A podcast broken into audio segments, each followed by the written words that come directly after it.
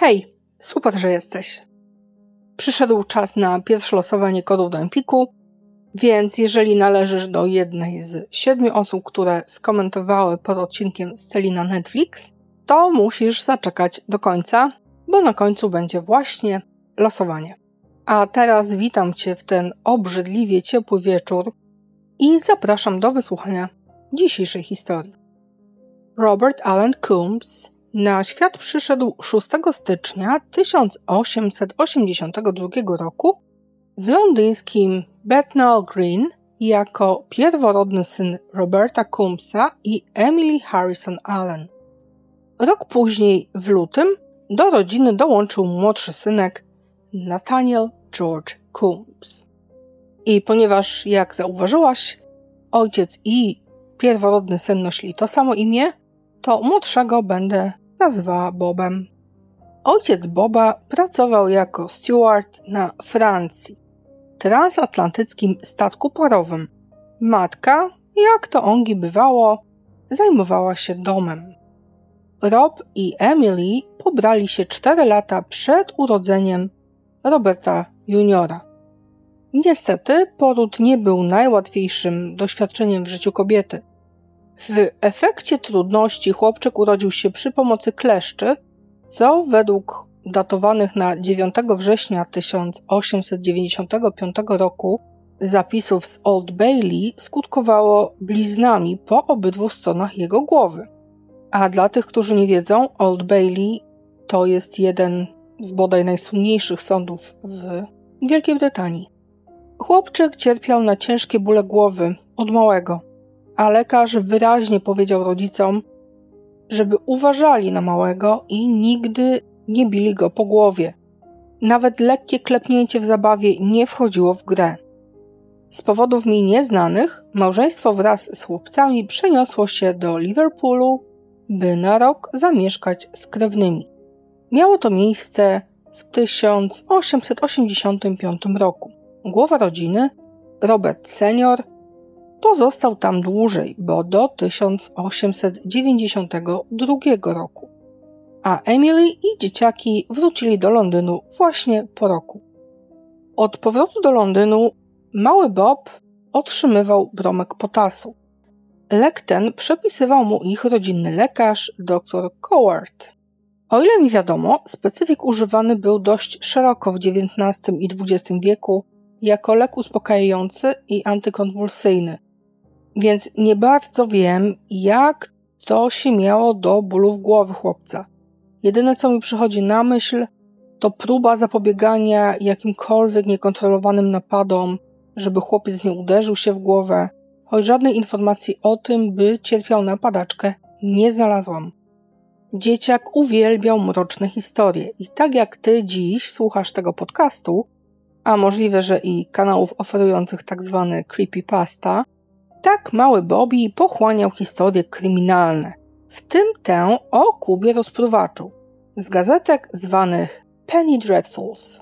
Gazetki zaś składały się z 8 do 16 stron danej historii, drukowanej co tydzień i kosztujących właśnie jeden penny sztuka, czyli jednego pensa. Stąd Penny Dreadful, Awful, Horrible, Blood, ponieważ gazetki funkcjonowały pod różnymi hasłami. Ale żadne z nich nie było tytułem własnym, a jedynie opisem, nazwijmy to zbiorczym. Na przełomie 1891 i 1892 roku rodzina Coombs przeprowadziła się do południowo-wschodniej części Londynu i zamieszkała przy Cave Road 35. Czasy szkolne dla młodzieńców to jedna wielka wędrówka po placówkach plus nieobecności. Najpierw była Grange Road School, w której George Charles Hollamby, dyrektor placówki, opisywał Roberta jako wyjątkowo mądrego chłopca. Później w 1893 chłopcy uczęszczali do Stock Street School. Następnie w lipcu 94 zostali uczniami Cave Street School. Długo tam nie pochodzili, bo ich kilkumiesięczna nieobecność rozpoczęła się już 12 września tegoż samego roku. nie wrócili do placówki aż do 11 marca 1895. Cóż takiego porabiali w tym czasie? Zupełnie jak dzieciaki pewnych polskich celebrytów. Podróżowali. Robert senior wyjawił, że rodzina wybrała się na wycieczkę do Nowego Jorku.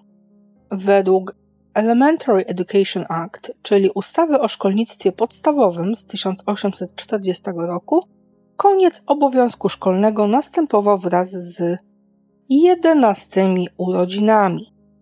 Ale Bobby swą edukację zakończył po kolejnych trzech miesiącach w szkole w czerwcu 1895 i na krótko zatrudnił się w stoczni. Chodzi mi o kolejne trzy miesiące od powrotu, czyli od marca do czerwca. On miał wtedy lat 13. W listopadzie 1894 zaledwie 12-letni Bob odbył serię podróży, by wziąć udział w procesie Jamesa Reeda. Pamiętając o tym, co powiedział ojciec, że byli w tym czasie w Nowym Jorku, to naprawdę ciężko mi wyobrazić sobie dwunastolatka wracającego samemu do Anglii, a dalej podróżującego do Essex tylko po to, by zobaczyć czyjś proces. Choć fama głosiła, że rodzina Coombs mogła znać się z mordercą osobiście. Nie wiem, czy znał, czy nie, ale fiksacja chłopca na morderstwo była tak wielka, że postanowił Mniej więcej tydzień przed tragedią Bobby udał się na Barking Road 273, gdzie w sklepie Bretta zakupił nóż. Nowy nabytek kosztował młodziaka 5 pensów, choć początkowo właścicielka chciała za niego 6. Po powrocie do domu ukrył go najpierw w koszu na tyłach domu, a następnie już w budynku w jednym z nieużywanych kominków. W sobotni poranek 6 lipca 1895 roku Robert senior jak zwykle zostawił w domu wystarczającą ilość gotówki, by starczyła do jego powrotu, po czym wyszedł z domu, by udać się w długi rejs. Póki chłopcy byli mali, Emily radziła sobie z nimi w czasie tak długich nieobecności ich ojca.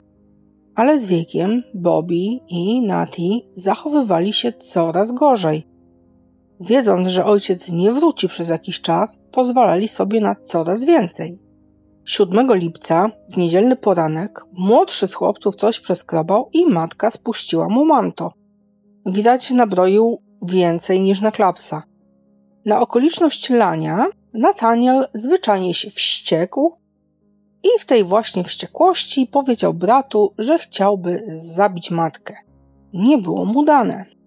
Bob, z głową pełną historii z Penny Dreadful, postanowił sam zająć się mamusią. Około 3.45 wprowadził swój plan w życie. Ogłuszywszy kobietę buławą, zadał jej dwa ciosy nożem w serce. Ponieważ spał w tym samym co rodzicielka pokoju, z powrotem położył się spać. Trzynastolatek pospał jeszcze trochę, po czym około dziewiątej poszedł obudzić brata, jednocześnie przekazując mu jakże cudowne wieści. Wszak marzenie młodszego brata praktycznie zostało spełnione. Nati nie bardzo mógł uwierzyć, więc starszy brat zaprowadził go do matki, pokazał, po czym zakrył jej głowę. Skoro sprawa załatwiona, to należało wyjść z domu i zająć się swoimi sprawami. Jak zapewne pamiętasz, Bob był mądrym chłopcem. Cóż, na pewno na tyle mądrym, żeby wiedział i pamiętał o płaceniu czynszu na czas. Z torebki Emily zabrał więc złotego suwerena, to jest ówczesna jednostka monetarna warta jednego funta, udał się do sąsiada mieszkającego przy Cave Road 33, poprosił, by ten rozmienił suwerena Następnie dał sąsiadowi połówkę wraz z książeczką opłat i poprosił, by ten zapłacił w imieniu ich matki, gdyż ta wyjechała. Sąsiad niczego nie podejrzewał, wziął więc pieniądze, książeczkę i zgodził się pomóc. Chłopcy zabrali pozostałe pół suwerena i udali się do St. John's Wood, by na boisku do krykieta podziwiać występy Williama Chilberta Grace'a, słynnego wówczas krykiecisty. Wieczorem zaś trzynastolatek wrócił po resztę oraz po książkę opłat. Wszak trzeba było załatwić sprawę najmu domu do końca. Najpierw praca, później zabawa. A zabawę i na kolejny dzień już zaplanował. Tak więc kolejnego dnia nastolatkowie znów udali się podziwiać krykicistę w akcji. A wieczorem? Cóż, było lato, a ciało matki leżało na łóżku. Ponieważ chłopcy nadal mieszkali pod tym samym dachem, Robert Junior zdecydował, że dwa dni to wystarczający czas nic nie robienia w tej kwestii i ciało należałoby już przysypać palonym wapnem. Jak wydumał, tak uczynił. Jak widzisz, trzynastolatek miał organizację życia w małym palcu. Następnego dnia udał się do królewskich doków Alberta, gdzie znalazł Johna Foxa. John, który wykazywał upośledzenie umysłowe, był dla Boba pomocnikiem idealnym. Mężczyzna pracował kiedyś jako marynarz na Egipcie, ale po tym jak Egipt został strawiony przez pożar, John bał się wypływać. National Steamship Company, dla której pracował, pozwoliła mu zachować zatrudnienie, z tym, że zamiast na morzu pracował w dokach. A ponieważ dawno, dawno temu ludzie jednak ze sobą rozmawiali i spotykali się w realnym życiu, to chłopcy dobrze znali kolegów swojego ojca.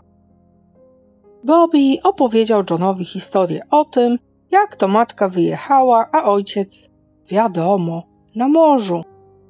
Poprosił go, czy w związku z powyższym mógłby wprowadzić się do nich na trochę i zaopiekować nim i jego młodszym bratem. John zgodził się oczywiście bez żadnych pytań czy problemów. Następnie starszy z chłopców poprosił go, by ten zabrał kilka przedmiotów z domu celem spieniężenia ich w Lombardzie. Trzeba przecież z czegoś żyć, a rodziców nie ma. Logiczne. Pierwszą sprzedaną rzeczą był złoty zegarek Roba Seniora. Johnny udał się do Lombardu George'a Fisha przy Commercial Road 545 w Poplar. Tam przedstawił się jako Robert Coombs, właściciel zegarka. Transakcja się powiodła. Zegarek wyceniono na 10 szylingów. Dobre i to. Drugim przedmiotem na sprzedaż był także zegarek, tym razem srebrny. By nie wzbudzać podejrzeń, drugiej transakcji dokonał na Commercial Road 554. Ostatnią rzeczą, którą zaradny synuś zdecydował się spieniężyć pod nieobecność ojca, była mandolina. John zabrał mandolinę na High Street Plaistow 2 do 4, po czym wrócił zamieszkać z chłopcami. Przez kolejne kilka dni cała trójka wieczorami grała w krykietach na tyłach domu. Poza tym w piątek bracia poszli zaznać trochę kultury i sztuki w Stratford Theatre. W sobotę, 13 lipca, Bobby wystosował list do Johna Hewsona, kasjera w National Steamship Company, gdzie pracował jego ojciec. W liście pisał, iż matka jest straszliwie chora na chorobę Brighta, to jest schorzenie nerek, i muszą zapłacić jej rachunek medyczny.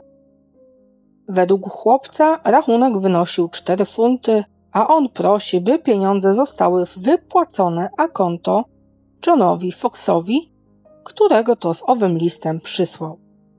Powyższa kwota miała zostać odciągnięta z wypłaty jego ojca. Ten moment, kiedy dziękujesz sile wyższej, że twoje dzieci są jednak głupie. Kasjer w odpowiedzi orzekł, że potrzebuje certyfikatu samego lekarza i odesłał Johna z kwitkiem. W poniedziałek w biurze Johna Hewsona zjawił się przedsiębiorczy synuś. W ręku dzierżył kolejny list, tym razem rzekomo od samego lekarza nazwiskiem John Joseph Griffin. Griffin został lekarzem rodziny po śmierci doktora Cowarda. Plan niemal doskonały. Tyle, że Robercik już dwa lata wcześniej wyłudził pieniądze w ten sam sposób.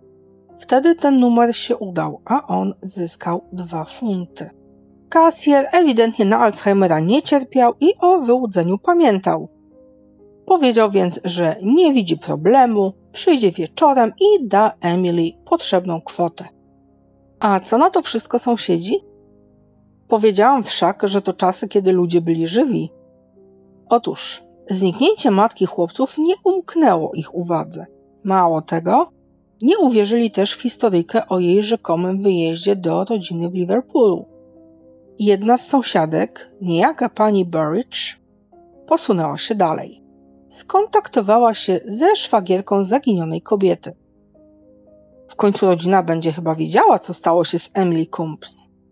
Szwagierka, która także, bo nie było kiedyś więcej imion niż trzy dla kobiet i trzy dla mężczyzn, nazywała się Emily Coombs. Mieszkała przy Bowling Road 168. Na potrzeby opowieści, żeby nie mieszać, będę nazywała ją Millie. Zaalarmowana przez panią Burridge, Millie od razu udała się na miejsce. I mówię od razu, bo sąsiedzi naprawdę wykazali się podwyższonym alertem i jeszcze tego samego dnia, feralnego poniedziałku 8 lipca, zawiadomili rodzinę Coombs o nieobecności Emily. W poniedziałek jednak nikt nie otworzył drzwi. Wróciła dopiero po tygodniu, 15 lipca o 18. Drzwi otworzył jej John Fox. Poinformował ją, że Emily wyjechała do Liverpoolu, a że Emily nie grzeszyła rozumem w przeciwieństwie do Robercika, to przyjęła odpowiedź bez zająknięcia, chociaż nie znała tego mężczyzny. Nie chciała wejść i sprawdzić, nie rozmawiała z chłopcami. Co ja tam wiem? I chyba nie zapytała, kiedy szwagierka wraca, bo ponownie pojawiła się w domu Emily w środę o dziewiątej. Znów pocałowała klamkę. Postanowiła raz jeszcze zajrzeć do domu przy Cave Road wczesnym popołudniem. Tym razem zastała całą trójkę. Roberta Juniora, Nathaniela i Johna, obcego dla niej mężczyznę. Nie dała się zbyć i weszła do środka. A dokładniej, Robert okłamał ciotkę, mówiąc, że matka odwiedza panią Cooper. Millie nie uwierzyła i wprost powiedziała, że nie wyjdzie, dopóki nie przyjedzie policja. Zapytała też, czy może wejść do sypialni Emily. Chłopcy odparli, że nie, bo nie mają klucza, a drzwi są zamknięte. W domu cuchnęło, dosłownie. Niezrażona poszła do sypialni Emily, ale drzwi były zamknięte na klucz, tak jak powiedzieli jej wcześniej chłopcy. To jednak nie zniechęciło kobiety, która udała się po zapasowy klucz do właścicielki domu. Podejrzewam, że jak zobaczyła, co znajdowało się za drzwiami, to jednak żałowała. Opisu rzecz jasna ci oszczędzę, bo może jesz albo gotujesz obiad. Wracając do sąsiadów. Ci też zauważyli i odór, i muchy, ale niedaleko znajdował się rolnik i ogrodnik zarazem, a kiedyś warzywka nawoziło się łajnem, a nie specyfikami o przydługim składzie. Wykminili więc, że ów zapach, jak i muchy właśnie na ową okoliczność się pojawiły. I sąsiedzi po raz trzeci, a mianowicie wspomniana już wcześniej pani Burridge, wprosiła się do domu tuż za Mili. I jak szybko weszła, tak szybko wyszła. Pobiegła do siebie, zaalarmować małżonka i powiedzieć mu, że ma natychmiast zawiadomić policję. Konstable Robert, no jakże trzy imiona, pamiętasz? Twart pojawił się na miejscu o 13.50. Tuż za nim ciekawość przywiozła panią Hayward, wiadomo, kolejna sąsiadka. Tego już Nathanielowi było za dużo i chłopiec uciekł przez okno. Jego brat i John poczekali zaś na sierżanta Henry'ego Balcha wraz z posiłkami. Sierżant spokojnie spisał zeznania Johna, po czym aresztował i jego, i trzynastolatka. Po dotarciu na miejsce lekarza policyjnego, niejakiego Alfreda Kennedy'ego, Henry udał się ze swoimi aresztantami na West Ham, gdzie tymczasowo zamknął ich w celi. Później powrócił na miejsce tragedii, by zabrać ciało. Tam dołączył do niego sierżant Charles Orpwood, który z kolei zajął się dokładnym udokumentowaniem zastanej sytuacji czyli planów domu, planu znalezienia Emily i tego typu kwestiami. Inspektor policyjny George Gilbert przybył na miejsce wieczorem, a przeczesywanie domu skończył następnego poranka. Odnalazł poplamioną chłopięcą koszulę flanelową.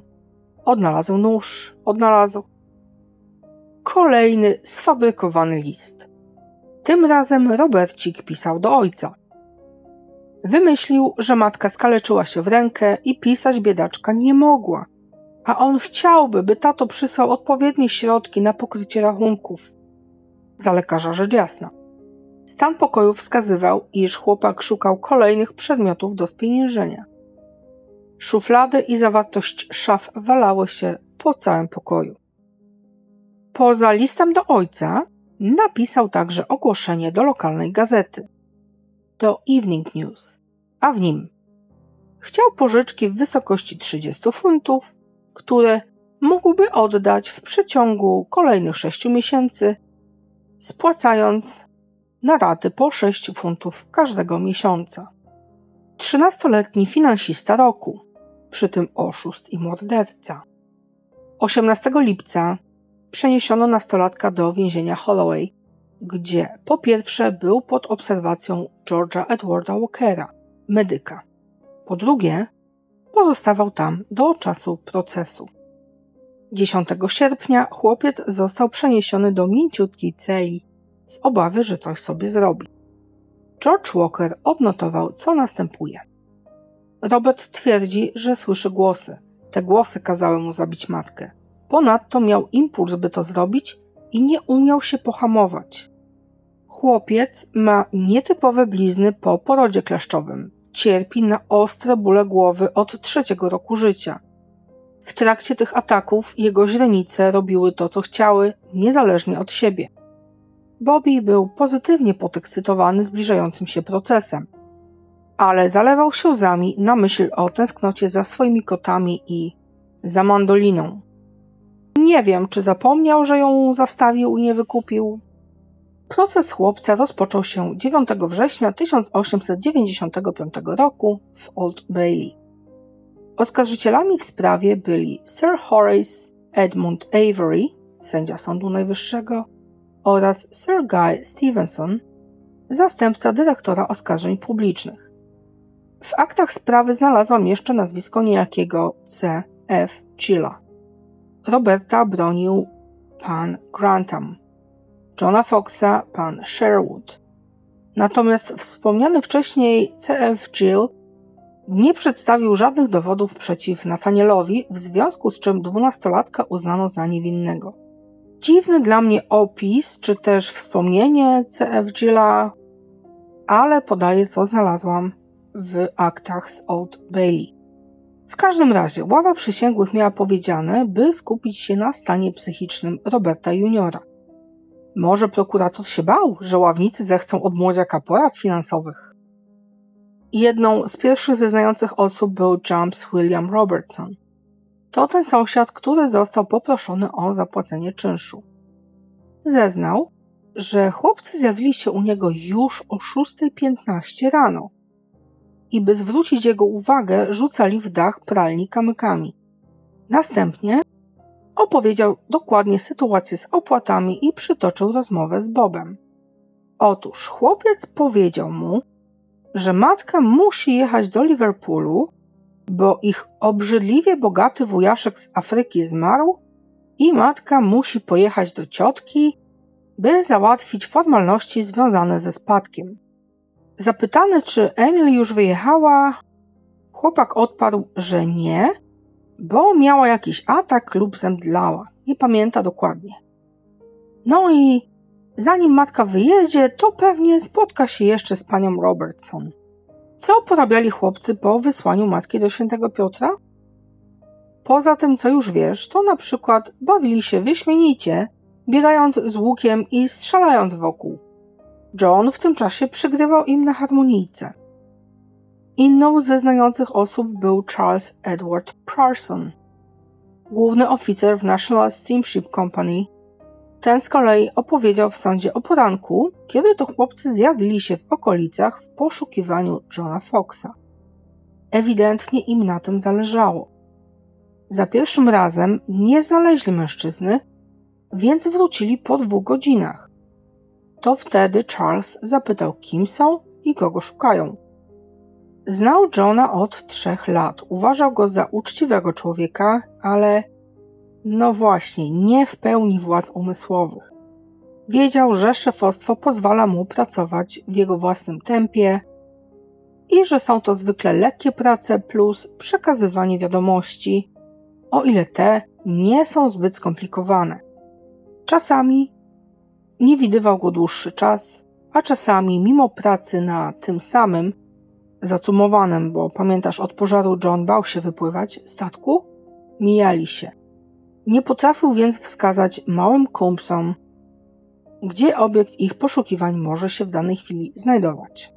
W zeznaniach figurują także John Hewson, kasjer, William White, asystent w pierwszym lombardzie, Henry Goldsworthy, menadżer w drugim lombardzie, Richard Bourne, pracownik trzeciego lombardu, Harriet Hatworth, sąsiadka spod numeru 39, ciotka chłopców Emily Coombs, czyli nasza Millie, Mary Brett i jej syn John, którzy w sądzie opowiadali o zakupie noża, Rosina Robertson, sąsiadka spod numeru 37 i żona wspomnianego wcześniej szerzej Jumpsa, kolejna sąsiadka, niejaka pani Ingram, George Charles Holomby, dyrektor Grange Road School, Jesse Smith, dyrektor Stock Street School, Charles Struller, dyrektor Cave Street School, George Johnson, główny majster w dokach, gdzie Robert Jr. spędził całe dwa tygodnie. Zeznania tej czwórki miały ukazywać charakter chłopca. Ze strony policji zeznania złożyli inspektor George Gilbert, sierżant Charles Orpwood, lekarz policyjny Alfred Kennedy, który to opisał dokładnie stan zwłok.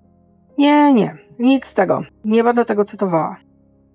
George Edward Walker, oficer medyczny w Holloway Prison, Robert Twart, sierżant Henry Balch.